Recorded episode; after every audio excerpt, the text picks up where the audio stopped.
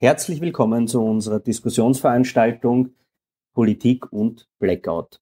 Stellen Sie sich vor, Sie werden in der Früh munter, es gibt keinen Strom, die Heizung ist kalt, Sie verlassen das Haus, stehen vor verschlossenen Supermarkttüren. Das ganze öffentliche Leben ist von einer Sekunde auf die andere erlahmt. Herzlich willkommen in einem Blackout. Wir wollen heute darüber reden, wie wahrscheinlich ist so ein Szenario, was könnte man tun dagegen und wie kann sich jeder Einzelne auf so ein Szenario vorbereiten. Meine heutigen Gesprächspartner sind Bernhard Ebner, der Landesgeschäftsführer der Niederösterreichischen Volkspartei. Hallo. Und Stefan Zach, der Sprecher der IVN und unseres Stromversorgers hier in Niederösterreich. Herzlich willkommen. Danke für die Einladung. Herr Zach, fangen wir vielleicht gleich einmal ähm, mit einer aktuellen Sache an. Am 8. Jänner hört man, war Europa am Rande eines solchen Szenarios, eines Blackouts. Vielleicht sagen Sie uns ganz kurz einmal, wie knapp war es und kommt sowas öfter vor? Nach Meinung vieler Experten war das der stärkste Vorfall dieser Art in den letzten 15 Jahren. Äh, schlimmer war es nur noch 2006, wie in Italien äh, der Stiefel finster war. Und ist das äh, etwas, worauf wir uns öfter vorbereiten müssen jetzt in Zukunft? Ist das was, was man äh, erwarten kann, dass das demnächst bald wieder mal passiert? Oder ist das so ein Jahrhundertereignis alle zehn Jahre mal knapp dran? Also ein Blackout kann man nicht verhindern. Man kann sich bestmöglich vorbereiten, dass es nicht eintritt. Das machen wir auch in Niederösterreich. Das macht unsere Netztochter zu 100 Prozent ausschließen kann man es nicht. Und man muss schon sagen, dass die Wahrscheinlichkeit eines Blackouts in den letzten 20 Jahren deutlich zugenommen hat. Äh, das ist nicht die Schuld der erneuerbaren Energien, die verstärkt ins Netz, in die Netze eingebunden werden. Äh, es ist eine äh, Frage der Begleitung dieser Entwicklung. Der Systemumbau in Richtung erneuerbare Energie ist gut und richtig. Er muss aber äh, mit Augenmaß und im richtigen Tempo erfolgen. Und das, was jetzt vor uns liegt, nämlich ein weiterer Ausbau der Windenergie, eine Verdreifachung in diesem Bereich und eine Verzehnfachung äh, des Sonnenstroms in den Netzen, das braucht eine vernünftige Begleitung. Da müssen die Rahmenbedingungen passen, damit das System auch sicher bleibt. Also ich höre raus, es wird nicht unwahrscheinlicher dadurch, einmal wirklich vor einem Blackout zu stehen. Die Netzbetreiber müssen immer öfter in die Netze eingreifen, um kritische Situationen äh, wieder hinzukriegen und ein Blackout zu verhindern. Das hat in den letzten Jahren deutlich zugenommen. Bernhard Ebner, äh, wie ist das eigentlich in Alhardsberg im Privathaushalt von Bernhard Ebner? Wie ist man da vorbereitet auf so eine Situation? Naja, vorbereitet ich glaube, das Wichtigste ist einmal in so einer Situation, dass man Ruhe bewahrt. Und äh, dann einmal auch, auch schaut, welche Systeme funktionieren und wie, wie kann man mit der Gesamtsituation umgehen. Weil das erste wird sein, dass man rausgeht und einmal schaut, ist der EFI gefallen, äh, mal Zählerkosten aufmachen, schauen, äh, beim Nachbarn schauen, Straßenlaternen anschauen, ist nur bei mir klar regional im Haus, ist irgendwie ein kurzer irgendwo gewesen oder ist es äh, doch ein, ein, ein großräumigerer Stromausfall und da muss man halt die nächsten Schritte auch einleiten. Ich habe ja zufällig auch in Vorbereitung auf heute auch ein, ein, ein Buch in die Hände bekommen von Marc Elsberg, ein Niederösterreicher, der da ein Buch geschrieben hat über Blackout. Ich glaube, die EVN war da, oder du warst da auch sehr eingebunden auch in dieses Buch. Und wenn man dieses Buch liest, muss man ganz ehrlich sagen, äh, dann wird dann schon ein bisschen anders, mhm. weil dann weiß man auch, so eine Situation, wenn die eintritt, dann muss man gut vorbereitet sein auf so eine Situation. Und ja, es ist natürlich auch, auch bei mir zu Hause, eine Situation, wo man mit Strom sehr, sehr viel macht, also eigentlich fast alles. Aber trotzdem äh, habe ich das Glück, dass ich in manchen Bereichen eine Chance habe, zum Beispiel bei der Heizung, ich habe mhm. einen, einen Kachelofen, ich habe einen Zusatzherd, wo ich was zum Essen kochen könnte und so weiter. Also da gibt es schon Möglichkeiten auch. Aber ja, es ist eine Situation, auf die man sich vorbereiten muss, weil, Stefan, du hast das ja zuvor auch gesagt, äh, es ist immer wahrscheinlicher, dass so eine Situation auch eintreten kann. Also im Hinterkopf ist auch in Alhardsberg so ein bisschen eine Notversorgung gegeben. Man kann zumindest einheizen und kochen. Seit ich dieses ja. Buch gelesen habe, ein bisschen mehr sogar. äh, Stefan Zach, äh, du hast es schon erwähnt. Ähm, es wird immer öfter eingegriffen ins Stromnetz. Die Austrian Power Grid, es ist der mhm. Netzbetreiber oder Netzversorger Österreichs, der große, EVN hat ja auch ein Netz, ähm, sagt 260 Mal im Jahr bereits. Äh, der Experte Herbert Sauruck, der sagt sogar über 300 Mal pro Jahr wird da eingegriffen. Äh, sind das dann schon Notfälle oder ist das nur so routinemäßig? Vielleicht erklärt man ein bisschen, wie funktioniert so ein Netz? Also diese Eingriffe ins Netz sind mittlerweile tatsächlich Routine geworden. Äh, vor zehn Jahren musste fünf, sechs Mal im Jahr eingegriffen werden. Heute ist es ein paar hundert Mal. Äh, und wie das bei Menschen halt so ist, man gewöhnt sich an solche Situationen. Und deshalb ist uns am 8. Jänner auch nicht sofort die Dramatik der Situation aufgefallen, weil die Meldungen, äh, die ich da auf mein Handy kriege, die kriege ich halt mittlerweile 200, 300 Mal im Jahr und konnte am Anfang auch nicht einschätzen, wie knapp das äh, gewesen ist. Ja, aber grundsätzlich, dass wir uns ein bisschen vorstellen können. Ja? Was heißt das Eingreifen in ein Stromnetz? Da also das Stromnetz kann man sich vorstellen äh, wie einen großen Teich, in den Kraftwerke einspeisen. Die speisen Strommengen ein und da hängen dann Millionen von Haushalten, von Menschen dran, Betrieben, Industriebetrieben, die Strom aus diesem Netz beziehen. Und damit dieses Netz funktioniert, äh, muss die Summe von dem, was in dem Teich drin ist, immer gleich bleiben. Das ist die Frequenz, wenn man so will, die Spannung. Diese Summe muss immer gleich sein. Ähm, und es gibt eben große Kraftwerke, von denen aus Hochspannungsleitungen in die Regionen äh, eines Landes führen. Dort stehen Umspannwerke. Von diesen Umspannwerken gehen im Regelfall so schleifenförmige 20.000 Volt Leitungen aus. Das sind meistens so Ringleitungen, die vom Umspannwerk weggehen, durch die Ortschaften durchgehen und am anderen Ende wieder ins Umspannwerk reingehen. Und an diesen 20.000 Volt Leitungen stehen die ganzen Ortsnetze, das sind die Trafostationen, von denen aus unsere Kunden auch den Strom bekommen. Der Strom wird auf unterschiedlichen Spannungsebenen transportiert. Die überregionale Spannungsebene sind die 380.000 Volt. Das sind die großen Stahlgitterleitungen, die man in Österreich immer wieder sieht. Äh, die haben den Sinn, den Strom über große Strecken zu transportieren. Wir haben vorwiegend 110.000 Volt Leitungen. Das sind die Verbindungen zwischen den Umspannwerken und 20.000 Volt Leitungen, um den Strom in die Regionen zu bringen.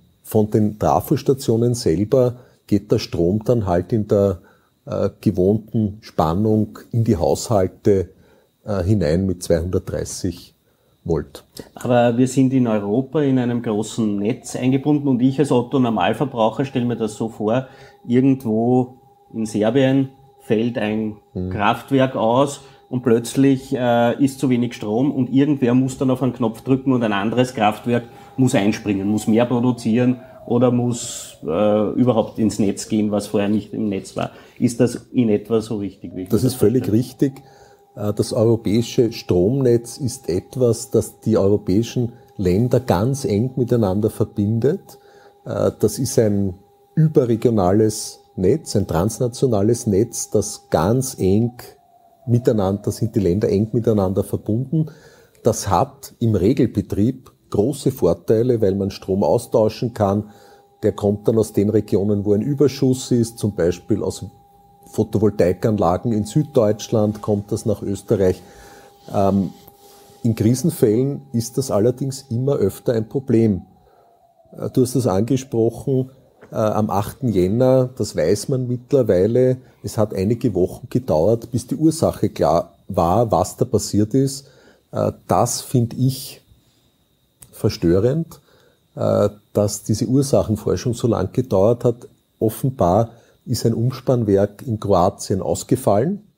Das klingt jetzt nicht sehr spektakulär, aber zu diesem Zeitpunkt war der Balkan ein riesen Stromproduzent und hat riesige Strommengen nach Westeuropa geliefert, insgesamt 6000 Megawatt Leistung Nur damit man sich das vorstellen kann, das ist in etwa achtmal das Kraftwerk Theis, also unser großes Kraftwerk in der Nähe von Krems.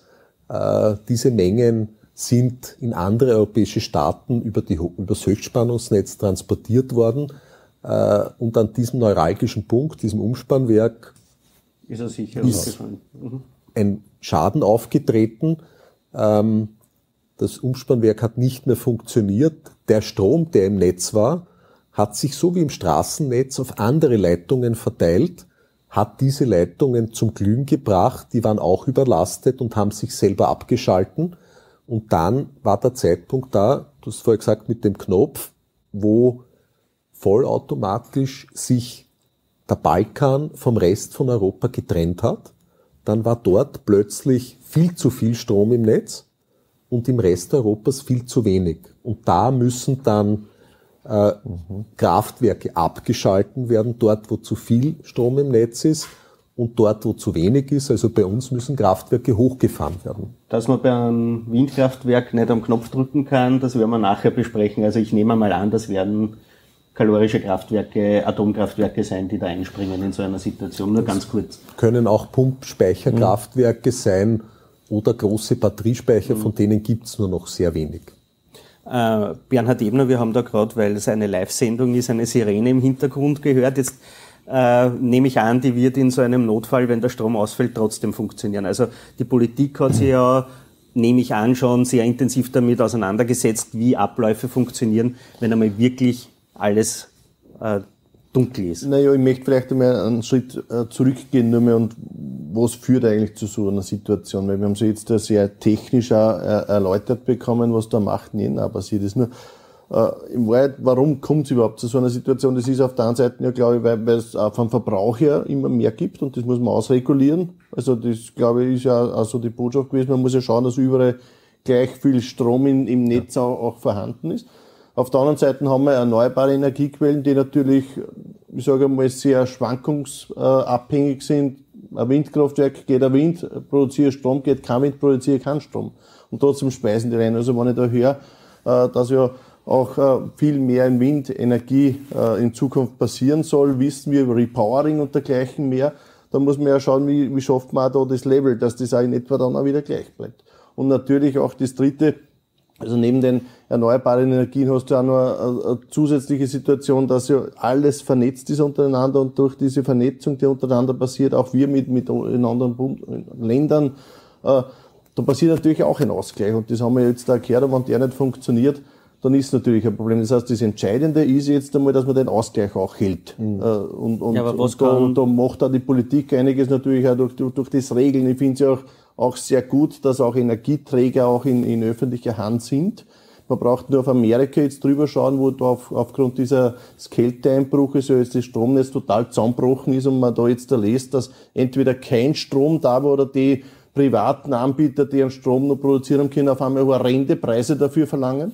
Also sind wir froh, dass wir das nicht haben, sondern dass das auch in öffentlicher Hand ist, also quasi die Grundversorgung, die Daseinsversorgung auch gesichert ist. Weil nur damit können wir auch sicherstellen, dass wir eventuell auch bei solchen Szenarien dann auch Möglichkeiten haben, auszutarieren, vielleicht wieder was hochzufahren und zu schauen, dass trotzdem eine Versorgung auch gegeben ist.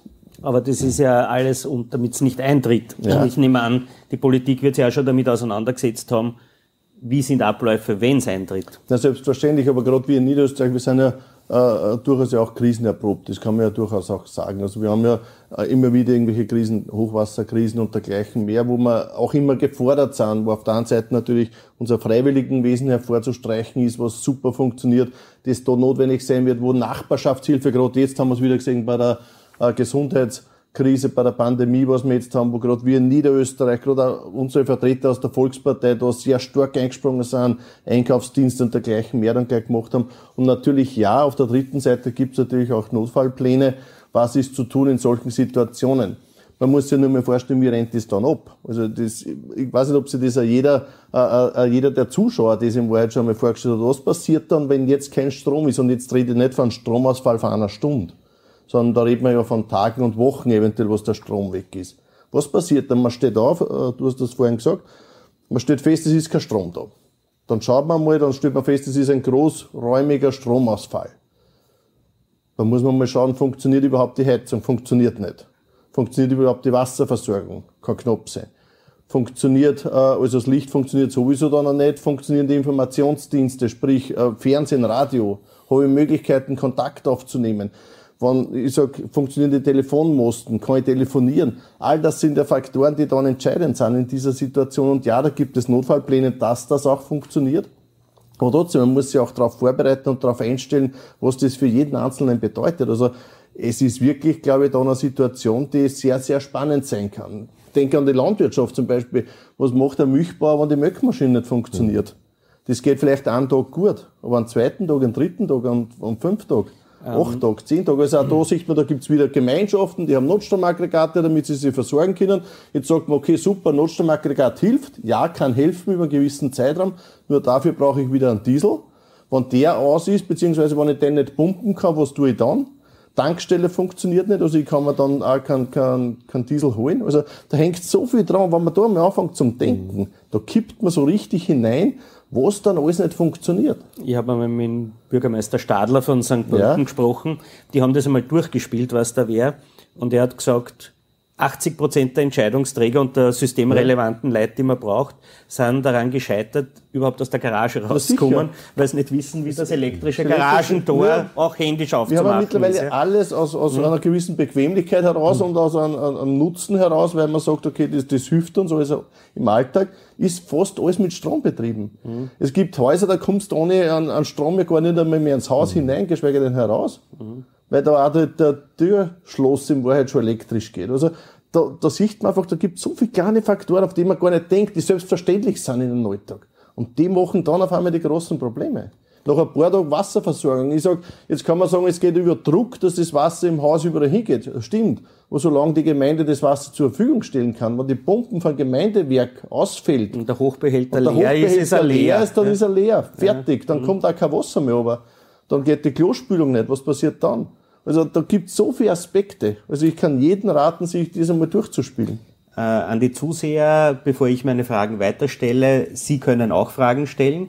Schicken Sie uns zum Beispiel ein E-Mail an politik-und.vpnoe.at, also politik-und.vpnoe.at, stellen Sie Ihre Frage. Wir werden sie dann im Anschluss an unsere Diskussion äh, an die beiden Herren weitergeben. Äh, kommen wir zu Ihnen äh, oder zu dir, Stefan Zach, wieder. Ähm, Blackout. Ist das, wenn kurz einmal das Licht ausgeht äh, und nach einer halben, dreiviertel Stunde, so wie wir es gewohnt sind, passiert ja manchmal, äh, kommt der Strom dann wieder zuverlässig zurück? Wie definiert man Blackout? Oder ist das dann was, wo man wirklich längere Zeit damit rechnen muss? Ja, also ein Blackout ist per Definition ein länger andauernder Stromausfall, der überregional ist. Das heißt, der in mehreren Regionen des Landes oder in mehreren europäischen Regionen gleichzeitig stattfindet. Aber länger andauernd ist ein bisschen eine schwammige Formulierung. Ist ein Blackout, wenn das einen Tag ist oder kann das auch mehrere Tage gehen? Ähm, da gibt's keine eindeutige Definition, aber es gibt viele Experten, in Europa, die davon ausgehen, dass ein überregionaler europäischer Blackout äh, bis zu zehn Tage dauern kann, bis dann wieder Strom in allen Regionen da ist. Es wird Regionen geben oder Länder, in denen wird das schneller gehen und dann wird es Länder geben, da wird es recht lange dauern. Jetzt hat der Bernhard Ebner angesprochen, die USA. Da gibt's jetzt aufgrund eines Wetterereignisses in manchen Teilen schon längere Zeit keinen Strom oder gab's in den vergangenen Tagen. Äh, da ist der Strommarkt extrem liberalisiert, hat der Bernhard eben auch gesagt. Plötzlich die Bohr, die nur einen Strom anbieten konnten, haben plötzlich, äh, ja, also 5000 Dollar hat man da gehört für einen mhm. Tag Strom äh, verlangt. Wie ist das bei uns eigentlich? Also ist so ein Szenario bei uns genauso möglich oder ist das auch geschuldet, dass dort sehr liberalisiert wurde und die öffentliche Hand nichts in ein Leitungssystem investiert zum Beispiel? Das ist ein ganz wichtiger Aspekt. Ähm, in Österreich sind die Stromnetze extrem sicher. Im europäischen Vergleich und im internationalen Vergleich sowieso. Ähm, das hat auch damit zu tun, dass die Unternehmen in öffentlichem Eigentum sind und sich auch für die Daseinsvorsorge für die Bürgerinnen und Bürger verantwortlich fühlen. Ähm, die Netze sind extrem sicher. Man kann in Österreich ein Blackout mit einer sehr hohen Wahrscheinlichkeit ausschließen, aber nicht zu 100 Prozent. Und das, was uns viel mehr Sorge macht als der Eintritt eines Blackouts oder der Ausfall des, der Stromversorgung in größeren Teilen Österreichs, ist die Phase des, des Netzwiederaufbaus. Da ist unserer Meinung nach ein großer Handlungsbedarf. Äh, da ist das System sehr stark gefordert. Es wird ganz massiv erneuerbare Energie ausgebaut. Das ist gut und richtig so. Das muss aber begleitet werden. Und wir glauben, dafür braucht man für den Netzwiederaufbau, den kann man mit Wind und Sonne nicht machen. Das ist halt so, das ist nichts Böses. Es das ist, ist physikalisch ein, so. Das also ist physikalisch da so. Das kann man, Naturgesetze halten. Ja, man kann speichern bis zu einem gewissen Grad. Diese Speicher gibt's aber noch nicht.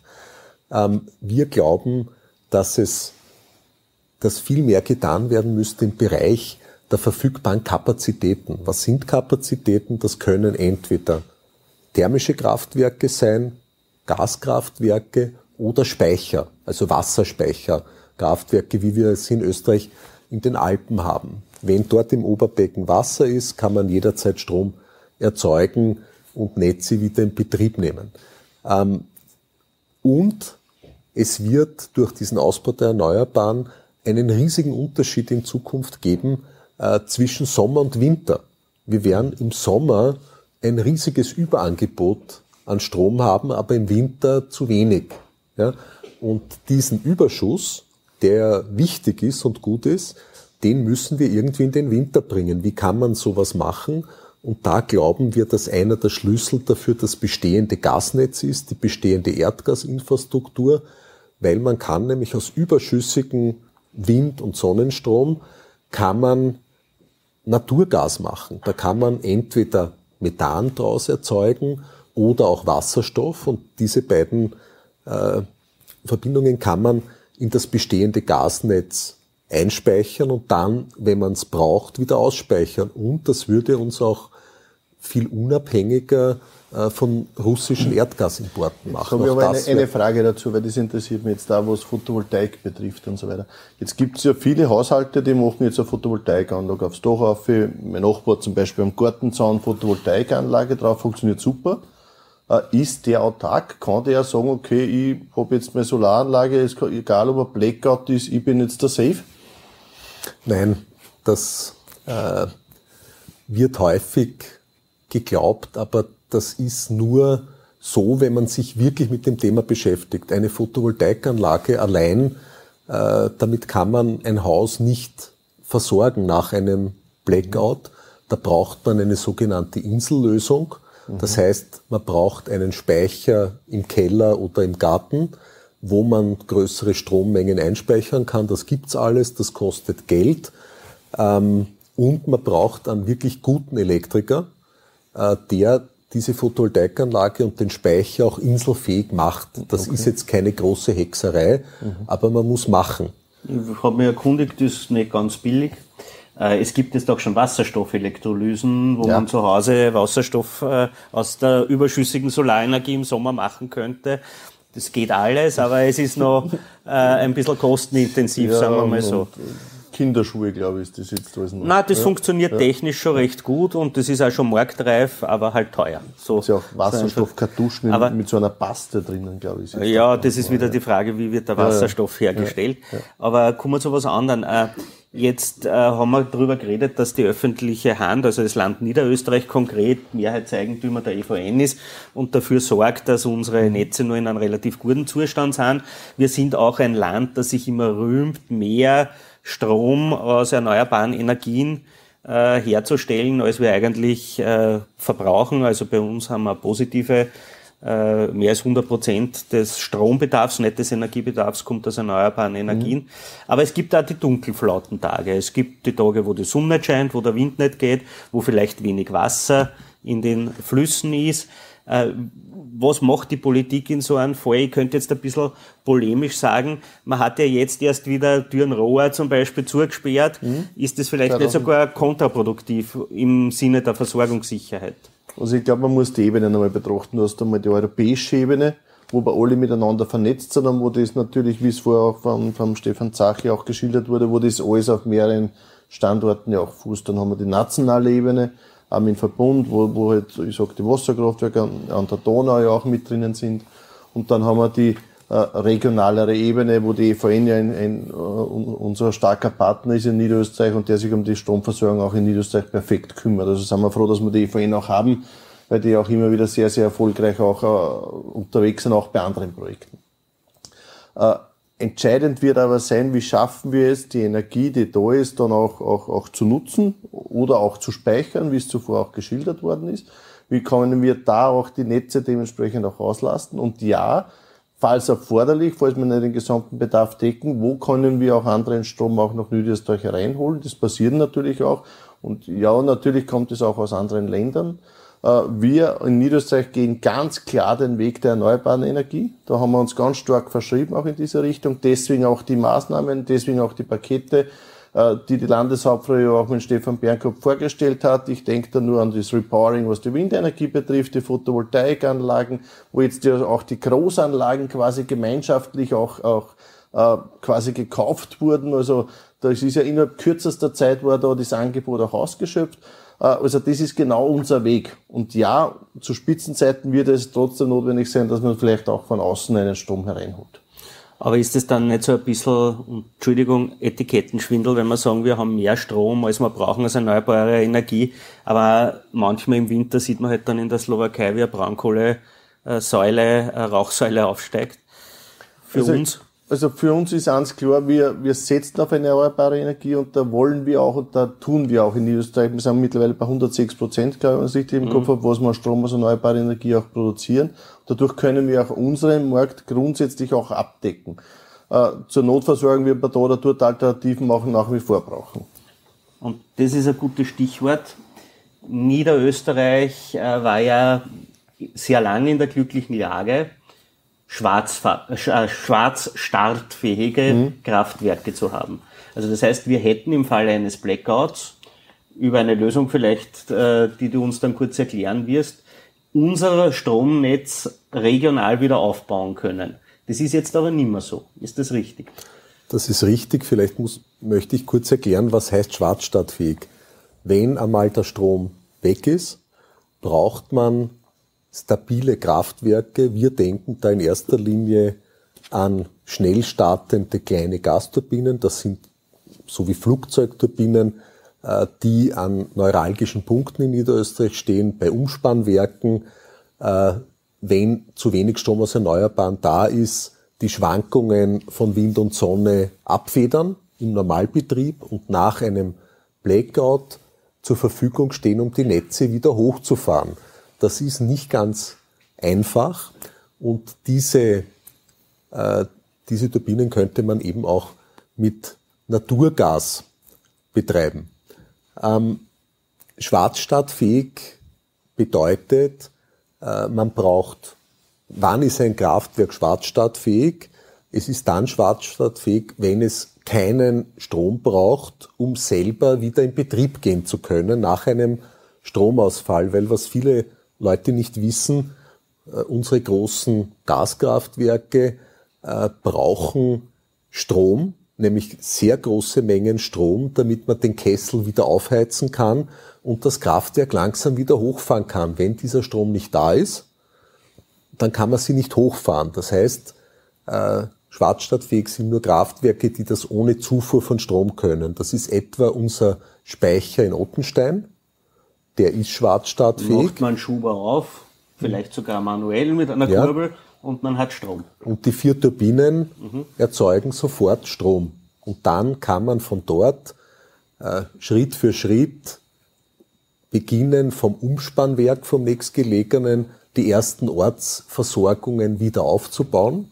Deshalb sind ja diese Kraftwerke in den Regionen auch so wichtig. Gut, dass wir die haben. Wir brauchen kleine und große. Ähm, diese Schwarzstadtfähigkeit ist uns aber in den letzten zwei Jahren abhanden gekommen. Ähm, das ist auf der einen Seite äh, ist der Grund eine europäische Richtlinie, die festgelegt hat, dass der Netzwiederaufbau ausschließlich über die 380.000 Volt Ebene, das überregionale, über das Netz, überregionale kommen Netz kommen muss. Das heißt, wir müssen jetzt eigentlich darauf warten, bis die APG, also der überregionale Netzbetreiber, von irgendwoher Strom organisiert, entweder aus eigenen Kraftwerken oder aus den von dir angesprochenen Kraftwerken aus unseren Nachbarstaaten. Das finde ich persönlich sehr schwierig. Ich glaube, dass Österreich sich da für den Fall eines Blackouts zu sehr auf Nachbarstaaten verlässt. Was das für Folgen haben kann, haben wir auch in der Pandemie gemerkt. Es ist immer gut, wenn man selber entscheiden kann, ob man etwas verwendet oder nicht. Wenn man es nicht mhm. hat, kann man nicht entscheiden, da muss man warten. Nur wenn andere Länder auch Probleme haben, Deutschland, Tschechien, dann werden wir von dort nichts bekommen. Deshalb glauben wir, dass gut wäre, wenn wir eigene Ressourcen hätten. Das heißt, wir sind für den Netzwiederaufbau nicht mehr von unten verantwortlich, sondern von oben. Ja, ähm, und haben Zweifel, dass die Vorsorge äh, für diesen Fall ausreichend ist. Und das zweite ist das Kraftwerk Theis. Das ist das einzige mhm. unserer drei großen Kraftwerke, das noch in Betrieb ist. Äh, das Kraftwerk Dürnrohr haben wir vor zwei Jahren stillgelegt. Äh, das war ein wichtiger Schritt für den Klimaschutz. Kohle ist jetzt keine wirklich sympathische und beliebte Energieform, gibt's aber im Gegensatz zu Erdgas in fünf Dutzend Ländern auf der ganzen Welt. Da hat man eine größere Unabhängigkeit äh, vom Brennstoff. Ja. ja.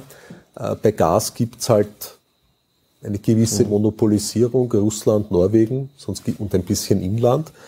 Ähm, und das war ein wichtiger Schritt für den Klimaschutz, die Schließung von Dürrenrohr, aber äh, ein schwieriger Tag für die Versorgungssicherheit, weil es durch nichts ersetzt worden ist. Äh, das zweite ist das Kraftwerk Korneuburg. Für das haben wir keinen Reservevertrag bekommen.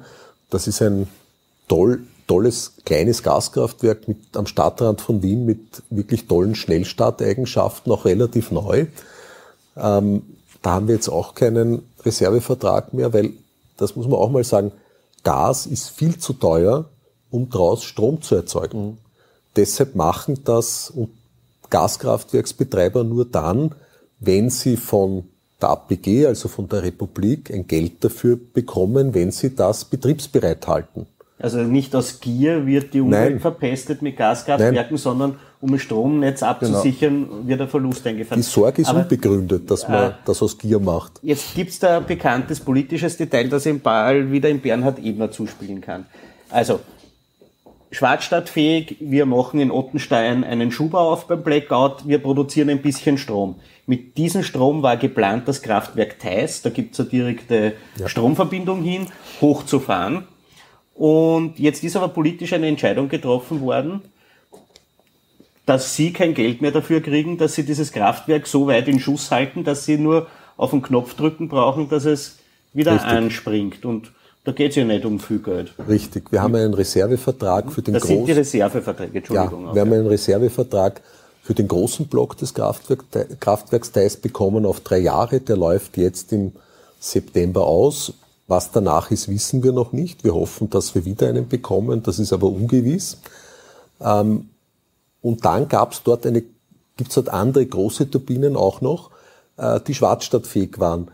Und zwei kleine, also kleine mit 50, 60 Megawatt, also was Großes, aber für ein Riesenkraftwerk was Kleineres. Mit denen hätten wir den Strom erzeugt, um den Kessel vorzuwärmen. Äh, aber für diese kleinen Turbinen haben wir keinen Reservevertrag bekommen und jetzt äh, sind die außer Betrieb und wir können äh, nach einem Blackout das Kraftwerk von selber nicht, nicht mehr hochfahren. Mehr hochfahren. Aber jetzt, äh, das um was geht es da? Geht's da um hunderte Millionen Euro oder was sind die Nein. Summen in etwa? Nein, für diese, um Thais schwarzstadtfähig mhm. zu halten, da geht es um ein paar hunderttausend Euro im Jahr, sollen es 500, 600.000 Euro sein im Jahr. Und das zahlt die staatliche, also die Bundesgesellschaft ja. nicht an Niederösterreich, dass wir uns zur Not wieder und drum gibt es genau. das jetzt nicht. Aber da rufe ich ja schon auch in Wien Bernhard Hebner die 500.000er, das kann ja nicht das Problem sein, oder? Ja, ich glaube, äh, man hat sich auf Bundesebene von der Strategie auf das verständigt, dass wir da im europäischen gemeinschaftlichen Markt und aufgrund, dass wir in der Europäischen Union sind, haben wir sehr, sehr vieles auch, auch, auch gemeinschaftlich abgedeckt, dass man hier die Abdeckung auch schafft, so wie es bei vielen anderen Bereichen ist, glaube ich, setzt man da auf die Europäische Union auch im Wissen dessen, dass ja auch das Problem europäisch ist, sage ich jetzt einmal. Also ein Blackout wird jetzt, da, wir sind in der glücklichen Lage, wir sind ein bisschen so die Insel der Seligen, auch in Niederösterreich oder in Österreich, dass wir, was gerade unsere Stromversorgung und die Stromnetze betrifft, ja sehr gut abgedeckt sind. Das heißt, dass bei uns ein so ein, ein Fall eintreten kann, ist jetzt nicht unbedingt wahrscheinlich Hackerangriff, was man immer, kann immer irgendwas passieren durch die digitale Struktur, ist natürlich man da anfälliger, was das betrifft, aber grundsätzlich gehen wir mal in Österreich nicht davon aus, dass wir die Verursacher eines Blackouts in dieser Situation sind. Aber trotzdem können wir die Problemfelder äh, trotzdem auf uns auch projizieren und auch in Niederösterreich in diese Situation kommen. Und ja, da müssen wir dann auch vertrauen auf die europäische Lösung, auf das europäische System, dass auch wir, wenn es soweit ist, über den Bund dann nach Niederösterreich auch wieder den Strom kriegen, dass wir das auch hochfahren können. Das war eine Entscheidung, die aber, getroffen wurde. Ja, aber wäre es nicht sinnvoll, ich meine, sich immer auf die europäische Ebene zu verlassen, geht ja nicht immer gut, wie wir jetzt beim Impfstoff äh, sehen. Ja? Äh, war es nicht gut, dass man zur Sicherheit die paar hunderttausend Euro halt in Herrn Zach gibt, damit er uns zur Not auch in Niederösterreich zumindest einmal ich wieder versorgen schon, kann. Ich glaube schon, dass man das gemeinschaftlicher sehen muss. Und wie gesagt, das Thema haben ja dann nicht nur wir, sondern das hat ja die gesamte oder, oder viele Teile ja, aber wir der könnten da lokal ein Netz aufbauen, ist das so? Ja. Wir könnten. Klar, regional würde es funktionieren. Wir konnten ja. bis vor zwei Jahren waren wir in der Lage, äh, einen Großteil unserer Kunden innerhalb von 24 Stunden wieder aus eigenen Kräften mit Strom zu versorgen. Also vielleicht sollte man da nur einmal drüber nachdenken, ob wir da nicht äh, doch auch aus eigener Kraft uns ermächtigen sollten. Ist ja Resilienz wird ja auch so definiert, dass man widerstandsfähig gegen Krisen aus eigener Kraft auch ist. Wäre vielleicht gar kein schlechter Ansatz. Und das geht ja nicht um, um so viel. Ja? Ähm, Wobei weil, der europäische Gedanke in, in vielen Bereichen nein, den streitet niemand an. ist. Also, also man muss das schon auch klar an dieser Stelle positionieren das ist schon gescheit, dass man da in einem Gesamtverbund da drinnen ist und da auch mitarbeitet, sage ich jetzt einmal. Also es ist ja, ist jetzt nicht so, dass wir uns dann die Rosinen rausnehmen können und sagen können, in guten Zeiten machen wir unsere eigene Geschichte und wenn es schlecht geht, dann holen wir sie die Europäische Union, sondern da muss man sich auch gegenseitig auch bei anderen Situationen helfen und das passiert da auch. Weil Aber eher ja die, die, die Gefahr, also eher die Situation ist, wir müssen woanders aushelfen, als wie das wir wo äh, Hilfe brauchen. Stefan Zach ist das, nicht glücklich.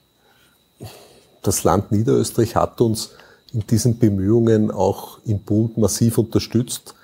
Ähm, aber wir glauben, es braucht zu diesem Thema einen runden Tisch, wo sich alle Entscheidungsträger äh, zusammensetzen und gemeinsam, so wie du das vorher gesagt hast, was in St. Pölten oder in anderen niederösterreichischen Gemeinden vorbildlich geübt wird, mhm. mit den Zivilschutzverbänden, mit den Einsatzorganisationen wie den Freiwilligen Feuerwehren, die beschäftigen sich ja mit ja. dem Thema. Das ist in der Breite angekommen. Die Menschen haben Angst davor, dass sie tagelang keinen Strom haben.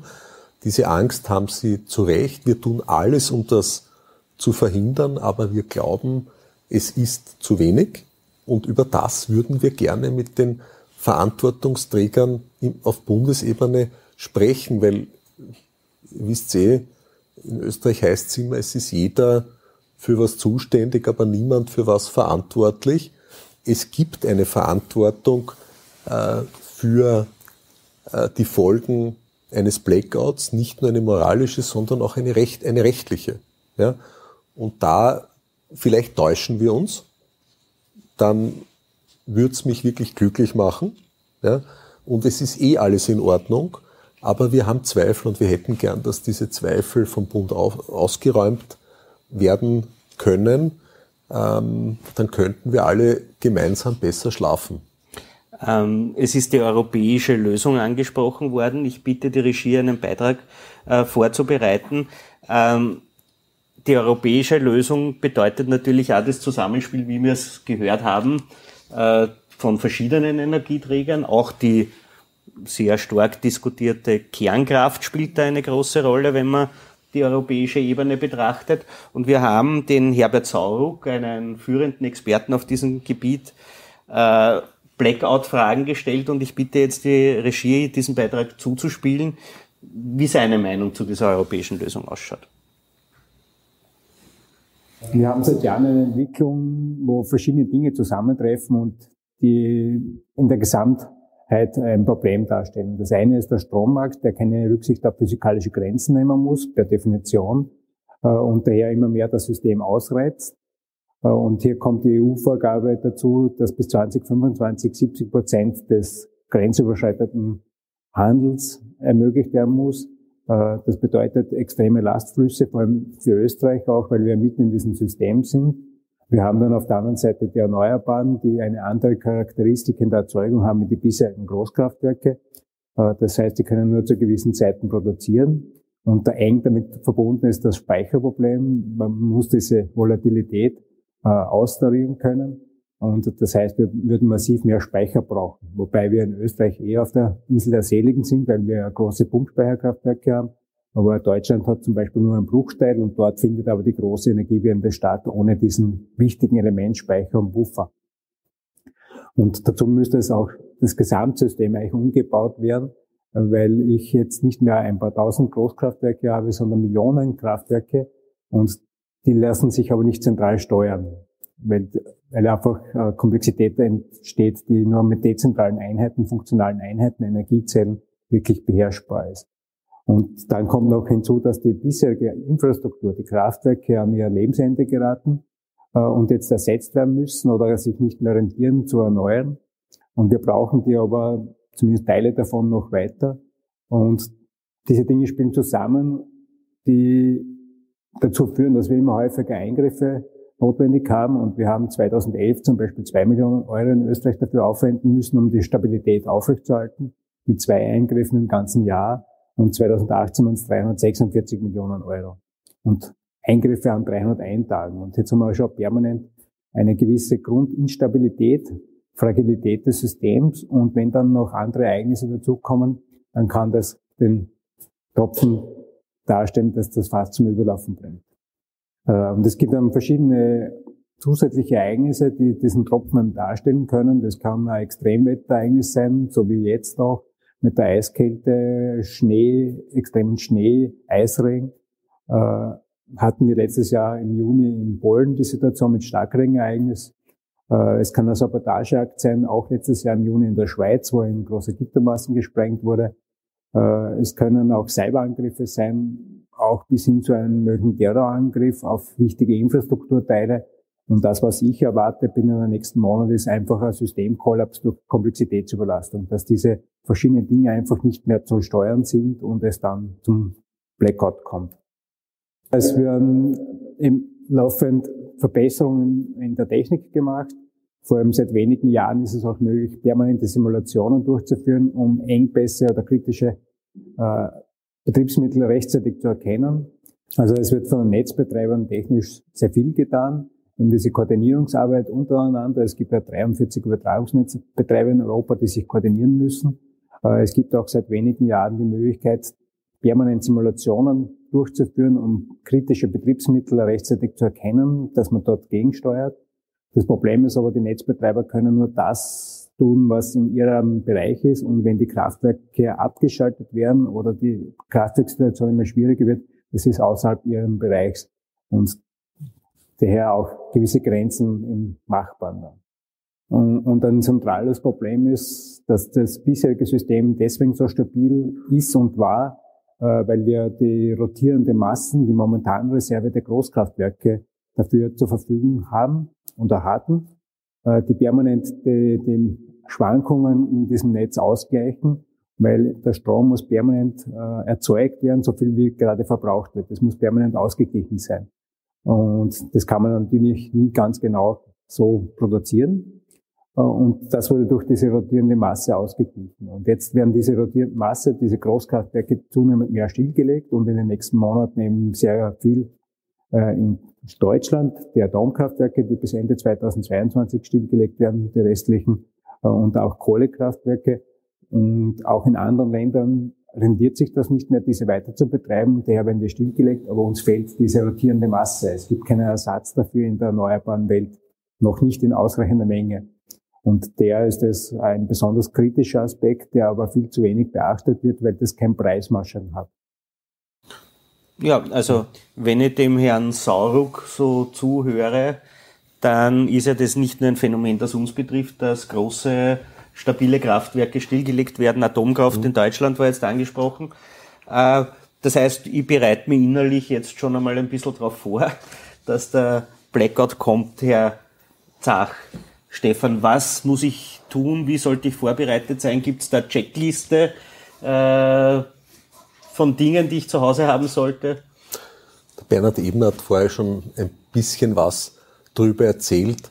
Äh, ganz wichtig, auch darauf hast du schon hingewiesen, äh, ist es mal, dass man sich versichert, dass es wirklich ein Blackout ist. Ja, da reicht der Blick aus dem Fenster am Abend oder in der Nacht, wenn rundherum alle Fenster hell erleuchtet sind, hat man ein Problem in der eigenen Hauselektrik. Ähm, da sollte man mal zum Sicherungskasten gehen, den FI schauen, ob der unten oder oben ist. Ist er unten, äh, sollte man alle Einzelkreise, die man im Haus hat, für die unterschiedlichen Stockwerke oder Zimmer, Küche, was auch immer, alle abschalten dann den FI wieder rauf und dann die einzelnen Stromkreise wieder zuschalten und sobald dann der Strom wieder weg ist, der FI fällt, weiß man, in welchem Zimmer man das Problem hat, dann sollte man das unten lassen und alle anderen einschalten. So kann man sich selber helfen. Was man bei einem richtigen Blackout braucht, äh, ist auf jeden Fall ein batteriebetriebenes Radio. Mhm. Äh, sonst kommt man ganz schwer an Informationen. Ähm, man weiß auch nicht, wie lang die Handysysteme funktionieren, wie lang man telefonieren kann. Die größte Sorge meiner Kinder, ich wohne in, äh, in einem Bereich, wo eine sehr alte 20.000 Volt Leitung in der Straße liegt. Ich wohne nicht im Versorgungsgebiet der, der EVN. Ähm, wir hatten zweimal Stromausfälle, die länger als 18 Stunden gedauert haben. Wie bei meinen Kindern die Handys leer waren, äh, ist die Dramatik der Situation bei ihnen angekommen. Das war ein, das war ein Riesenschock. ja. Aber ich mag mich auch nicht lustig machen darüber, gar nicht. Ähm, Infos über ein batteriebetriebenes Radio, ähm, was man unbedingt in der Situation selber kann man dann nicht viel machen. Ja. Ähm, man muss vorher vorsorgen da sind die Zivilschutzverbände in Niederösterreich irrsinnig engagiert. Ja, die haben Checklisten, da steht drauf, was man sich alles anschaffen sollte. Gescheit ist ein kleiner Gaskocher. Äh, gescheit ist, dass man Fertigprodukte in ausreichender Menge daheim hat, damit man sich selber was kochen kann. Wasser ist ein Riesenthema. Mhm. Da sollte man zumindest in Flaschen einen Vorrat für ein paar Tage daheim haben das sagt sich so leicht. Viele haben nicht das Glück, dass sie einen großen Keller haben, weil sie in kleinen Wohnungen wohnen. Da ist die Situation viel schwieriger. Wasser, ganz wichtig. Kisten, Mineral. Solange es noch geht, vielleicht eine Badewanne anlassen, damit die man Badewanne Wasser anfüllen, hat. ganz genau. Also solche Sachen. Aber wenn alle plötzlich die Badewanne anfüllen, ist der Hochspeicher naja, sofort leer. Aber, das der, der früher munter war, der, der gewinnt. Ich glaube, entscheidend ist im Wald Hausverstand einschalten, glaube ja. ich, in dieser Situation. Und wir haben ja doch eine Situation in, in, im ländlichen Gebiet, glaube ich, ist es so, dass man einkaufen geht und sich eh eher bevorratet. Ich sage mal, für vier, fünf Tage hat jeder eigentlich immer daheim, weil man geht normalerweise nicht jeden Tag in den Supermarkt einkaufen, sondern man geht einmal der, unter der Woche, vielleicht geht man zweimal, aber dann hat man eh schon einen gewissen Vorrat daheim. Meistens braucht man ja dann irgendwann einmal die, die Artikel, auf die man nicht immer denkt. Hygieneartikel, zum Beispiel mhm. Medikamente ist, ist so ein Thema, wo man dann auf einmal ein Problem kriegt. Vielleicht Wasser ist sowieso, wie du ja, angesprochen hast, also ein Riesenthema, glaube ich, weil, weil dann irgendwann die Versorgung zusammenbricht. Also Ich glaube schon, man muss sich gescheit bevorraten. Das sollte man auch tun. Da gibt es auch viele Ratgeber dazu. Ich habe ja heute einen mitgebracht vom äh, niederösterreichischen äh, Zivilschutzverband, äh, weil gerade die Niederösterreicher da ja auch Vorreiter sind, was den Zivilschutzverband betrifft. Christoph Kenster oder Obmann, der sich massiv mit dem Thema Blackout auch auseinandergesetzt hat. da gibt es einen eigenen Safety-Ratgeber. Ich habe mir den extra vorher ausgedruckt und auch angeschaut und da stehen auch sehr, sehr viele Sachen drinnen, was man braucht, was äh, einiges ja schon mhm. angesprochen worden ist, was man bevorraten soll, was man daheim haben soll. Also ich kann jedem nur empfehlen, den Ratgeber sich auch zu organisieren, kann man am Gemeindeamt da machen oder downloaden sogar, äh, weil da steht im Wald auch drinnen, wie verhalte ich mich, auf was muss ich aufpassen. Und wenn ich nach dem vorgehe, dann werde ich auch gut durch diese Zeit kommen. Ich glaube, das Entscheidende sind nicht die ersten zwei, drei Tage. Da schafft es ja jeder locker. Nur irgendwann einmal, wenn die, ich sage mal, die Kühltruchen auftaut, was tue ich dann damit? Was tue ich mit dem? Verkoche ich das rechtzeitig, wenn ich die Möglichkeit habe mit einem Gaskocher, mit einem Zusatzherd, oder ist, verdirbt das dann alles? Was tue ich mit einem Kühlschrank? Also, das sind so Sachen, die zwei, drei Tage noch gängern, und irgendwann einmal, wie es so schön heißt, ist die Milch sauer. Und dann, weiß ich nicht, und dann müssen die nächsten Tage sind dann entscheiden. Und ich glaube, und das ist in dem Buch ja auch sehr schön beschrieben von Mark Ellsberg, äh, in den Romaner, äh, wo dann auf einmal die Plünderungen kommen und alles Mögliche dann mhm. dazu kommt. Also das, das, das wird dann irgendwann gesellschaftlich eine Riesenherausforderung. Das mhm. heißt, ich glaube schon, man muss schauen, dass man sich selber bevorratet, sich selbst den Griff hat, äh, vor allem Ruhe bewahrt und entscheidend für mich Hausverstand. Jetzt ja. hast du angesprochen Plünderungen zum ja. Beispiel. Also es gibt ja Länder, die bereiten sich auch auf solche Szenarien vor, ja, mittels drastischer Bilder wie Zombie-Apokalypse bricht aus und so weiter. Irgendwann Sollte man solche Sachen in Niederösterreich vielleicht verstärkt auch ins Bewusstsein rufen? Wir haben es ja jetzt ja bei der Pandemie gesehen, zu Beginn, wenn ich zurückdenke, ein Jahr, äh, wie auf einmal die, die Lebensmittel, äh, die Supermärkte einfach, einfach auch die Produkte ausgegangen sind. Wo auf einmal da der Nachschub ja dann auch fehlt, weil ich sage mal, alles was bei mir ist, ist bei den anderen auch gegeben und wenn ich jetzt da kein Benzin mehr habe, kann auch der Lieferant nichts mehr in den Supermarkt bringen. Es geht ja dann gar nichts mehr. Es geht kein Bankomat mehr, also man sollte da ein wenig Geld da haben, aber ein wenig Bargeld, ganz was Entscheidendes, auch in kleinen Scheinen idealerweise. Genau, oder Münzen, weil Münzen. am Schluss, wenn du 100 Euro hast und ein Wurstzimmer brauchst und genau es gibt so da keiner was raus. Genau so ist es ja drum. Aus, kleine ja. Scheine, Münzen, also ich glaube, das sind alles so Sachen, das steht alles da auch drinnen. Äh, das sind so, so, so kleine Tipps, was man befolgen sollte, damit man einfach auch durch die Zeit kommt, weil es wird, also ich rede jetzt nicht von zwei Tagen, 19 Stunden hast du vorher gesagt, also das, das, das ist überhaupt kein Thema nicht, ich jetzt, weil da kommt ja jeder drüber, glaube ich, in, in Niederösterreich und in Österreich. Aber wenn das einmal eine Woche ist, vielleicht eineinhalb Wochen schon dauert, also dann wird's richtig gefährlich. Wenn du nichts mehr hast, wenn du nirgends mehr hinkommst, du hast da selber dann irgendwann vielleicht kein Benzin mehr, kein Diesel mehr, du hast selber nicht mehr die Möglichkeit. Also ein Thema ist schon auch zu schauen, wie schaut's mit Notstromaggregaten aus zu schauen einmal, macht man Gemeinschaften in der Nachbarschaft, wo man Notstromaggregat sich anschafft, um einmal das Notwendigste auch zu tun. Auch vielleicht wieder mal nur Akkus aufzuladen oder irgendwelche mhm. Geschichten zu machen. Also ich glaube, da sollte man einfach ein bisschen auch, auch, vorbeugen dem Ganzen. Äh, jeder kann einen Beitrag leisten. Da bin ich fest davon überzeugt. Und den sollte man auch leisten, ist meine Meinung. Äh, und genau zu diesem Thema, du hast ihn angesprochen, ja. der Christoph Keinz vom Niederösterreichischen Zivilschutzverband ist einer der Personen, die sich am allermeisten damit beschäftigt, was passiert, wenn so ein Blackout eintrifft und wie man darauf vorbereitet sein kann. Und wir haben ihn auch dazu gefragt, bitte die Regie den Beitrag Ich freue mich, dass ich als Präsident des Niederösterreichischen Zivilschutzverbandes einerseits den Niederösterreichischen Zivilschutzverband vorstellen darf, zum Zweiten aber auch ein paar Inhalte, ein paar Ideen, ein paar Informationen zum Thema richtige Bevorratung, richtiges Verhalten äh, beim Gott und zum Dritten aber auch auf unser umfassendes Schulungsangebot, auf unsere Informationen, auf unser Know-how des Niederösterreichischen Zivilschutzverbandes auch noch hinweisen darf. Bin mir ziemlich sicher, seit Beginn der Corona-Pandemie vor ziemlich genau einem Jahr ist den meisten klar, es kann etwas passieren. Und somit müssen wir uns vorbereiten. Auch wenn wir in einer Zeit leben, wo wir die Dinge gerne verdrängen.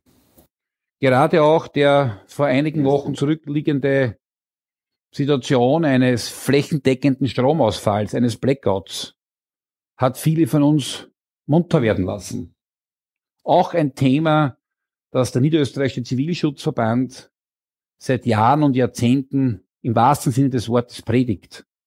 Wir müssen uns darauf vorbereiten. Und jeder Einzelne kann das tun. Deswegen danke ich auch für diese Initiative, dass wir mit dieser Initiative auch in die Breite kommen, dass sich mehr Menschen mit dem Thema beschäftigen. Wenn wir über einen, von einem Blackout reden, von einem Stromausfall über einen längeren Zeitraum, über Stunden, wenn nicht über Tage, dann kommen Anforderungen auf uns zu, die für viele wahrscheinlich extrem schwierig zu bewältigen sein wird. Ich denke nur, die Versorgung. Was mache ich mit den Lebensmitteln des täglichen Lebens? Es geht vielleicht kein Wasser. Die Gefriertruhe, die Kühltruhe wird irgendwann einmal, wenn sie keinen Strom hat, auch nicht mehr die Kühlwirkung haben. Da gilt sich's vorzubereiten. Und ich habe da also aufgebaut ein kleines Beispiel dafür, wenn man diese Lebensmittel zu Hause hat, dann ist man gut versorgt. Dann braucht man sich keine Sorgen machen. Dann werden nicht diese Hamsterkäufe eintreten, die wir am 12. Äh, März des vergangenen Jahres so erlebt haben, wo alle Nudeln ausverkauft wurden, wo haltbare Lebensmittel ausverkauft wurden und wo selbst das Klopapier ausverkauft war. Das können wir sich ersparen. Das kann sich jeder Einzelne ersparen. Das ist Zivilschutz. Das ist gelebter Zivilschutz, wenn jeder und jede ihren Beitrag leistet und auch versucht, sich selbst auf diese Situationen vorzubereiten. Das sind Lebensmittel, die man eh braucht. Die Frage ist nur, wo habe ich es in einer Kiste liegen, wo ich sie auch sozusagen finde und wo ich regelmäßig natürlich auch immer wieder austausche und mit frischen Lebensmitteln ergänze. Da bin ich auf der super sicheren Seite. Und das ist unsere Aufgabe. Und deswegen danke auch für diese Initiative. Möchte auch verweisen, dass der Zivilschutzverband natürlich das ganze Jahr über eine Fülle an Informationen für Sie bereithält. Wir als Niederösterreichischer Zivilschutzverband sind vor allem eine Serviceorganisation, sind Partner der Gemeinden. Wir kommen auch in die Gemeinden, halten Vorträge, bieten das auch unseren Zivilschutzbeauftragten an, dass ihr vor Ort einen Vortrag mit uns macht. Das ist natürlich kostenlos. Das ist unser Beitrag für ein sicheres Niederösterreich. Oder geht auf unsere Homepage und holt euch dort Informationsmaterial direkt herunter. Unter www.noezsv.at gibt es eine Menge an Informationen.